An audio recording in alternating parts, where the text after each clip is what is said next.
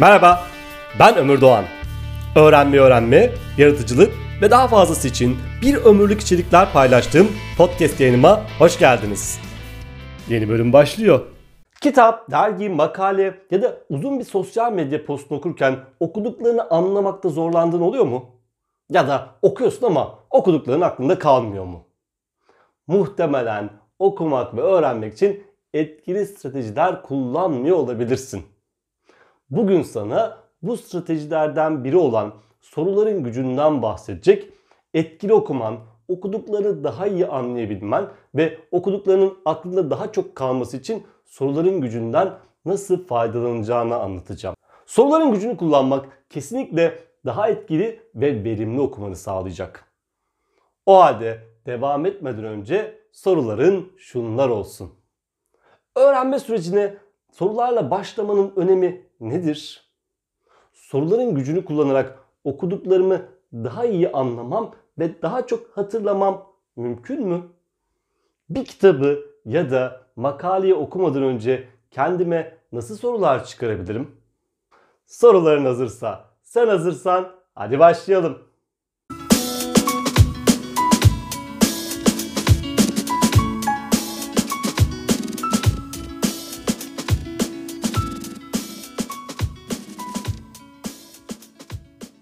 Soru yoksa e, cevap da yok. Okuduklarını daha iyi anlamak ya da okuduklarının daha fazla aklında kalmasını istiyorsan önce cevap aradığın sorular olmalı. Soruları zihnindeki askılar ya da çengellere benzetebiliriz. Okumaya başlamadan sorular hazırlarsan okudukların havada kalmaz ve kendine tutunacak yerler bulur. Yani okuduklarını daha kolay kavramanın yanında daha çok aklında tutarsın. İster kitap oku, ister kısa bir makale, ister bir sosyal medya postu. Her ne okuyorsan önce o okuyacağın şey ile ilgili kendine sorular çıkar. Sonra okuma yaparken bu soruların cevaplarını bulmaya çalış. Belli sorulara cevap bulmak için okursan hem okuduklarına daha fazla odaklanmış olursun hem de okudukların daha fazla aklında kalır. Peki okumaya başlamadan önce sorular çıkarmayı nasıl yapacaksın? Nasıl yürüyecek bu süreç? Öncelikle şunu söylemeliyim ki kitap okumaya başlamadan önce kitap ile ilgili soru çıkarmaya çalışmayı zaman kaybı olarak görmemelisin. Çünkü soru çıkarmak için harcayacağın belki 10-15 dakikadan çok daha fazlasını okuma esnasında kazanacaksın. Çünkü belli sorulara cevap arayarak okumak okuma ve anlama hızını da arttırır. Peki soruları nasıl çıkaracaksın? Nasıl oluşturacaksın? İki tür soru çıkarabilirsin. Birincisi genel sorular. İkincisi doğrudan kitapla, kitabın içeriğiyle anlatılan konuyla alakalı sorular. Önce genel sorularla başlayalım.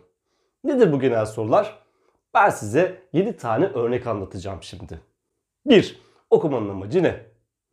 Her ne yapıyorsanız amacı netleştirmek çok önemli. Eğer okumaktan bahsediyorsak bu daha da önemli. Bir amacın varsa hem okuma hızın hem okuduklarını anlama seviyen hem de okuduklarından aklında kalanlar artar. 2. Okuduğum şey ne hakkında? Bu sana basit hatta saçma gelebilir. Zaten kitabın adı, başlığı, o kitabı alma amacın falan netse okuduğun kitabın ne hakkında olduğunu bilirsin öyle değil mi?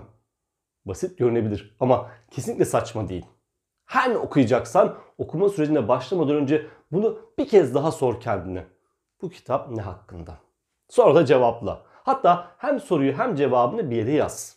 Kitap bittikten sonra tekrar bu soruya bak ve kitabın gerçekten başlamadan yazdığın şey hakkında olup olmadığını kontrol et. Sadece bunu yaptığında bile üzerinden üzerinden zaman geçse de kitaba dair çok şey hatırladığını göreceksin. 3. Bu konudaki eski bilgilerim neler? Okuyacağın konu hakkında neler bildiğin üzerine düşünürsen zihnin o konuya daha hazır hale gelecektir. Üstelik okurken konuyu daha iyi anlayacaksın. Çünkü yeni öğrendiklerin eski öğrendiklerine bir bağlam içinde anlam kazanacak. Bu elbette akılda kalıcılığı garanti etmez. Ama eski bilgilerle bağlam oluşturan yeni bilgiler daha kolay kavranır. 4. Bu okuduğum şeyin ana fikri nedir? Ana fikri bulmak konusunda e, çok detaylı bir konu bu ve bu konuyu öğrenme öğrenme eğitimim olan bir ömür öğrenmede farklı stajlarla anlatıyorum. Burada özetleyecek olursam ana fikri bulmaya çalışırsan okuma sürecini biraz daha oyunlaştırmış olursun. Aynı zamanda ana fikri bulduğunda bir kar topu gibi diğer öğrenmeleri o ana fikre bağlayabilirsin. Bu da bütün bilgilerin, örneklerin, uygulamaların birbiriyle ilişkisini kurmanı, böylece hem daha iyi öğrenmeni hem de daha fazla akılda tutmanı sağlar. 5. Bu okuduğum şey benim nerede, ne zaman işime yarar? Bunu hem okumaya başlamadan önce hem de okuma esnasında sık sık sormalısın. Hatırlarsan en başta okuma amacını netleştir demiştik. Burada okuma amacını biraz daha detaylandırıyoruz aslında. Örneğin bir roman okurken e, amacın sadece keyifli zaman geçirmek olabilir. Ama okuduğun romanın konusu bir sunumda işin yarayabilir. Bir sohbette işin yarayabilir. Kitap hakkında yazı yazabilirsin. Yani amacın sadece keyifli zaman geçirmekken okudukların başka başka işlere yarayabilir. 6. Bu okuduğum şey benden başka kimin ne işine yarar?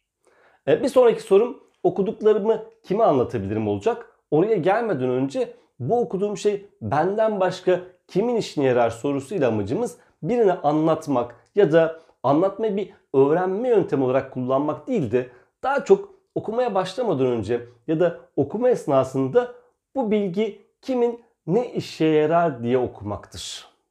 Mesela kitap okumaya başlamadan önce kendine sorular çıkarmak için kitaba göz atıyorsun ve o esnada 6. bölüm başlığının e, defol dedektif olduğunu gördün.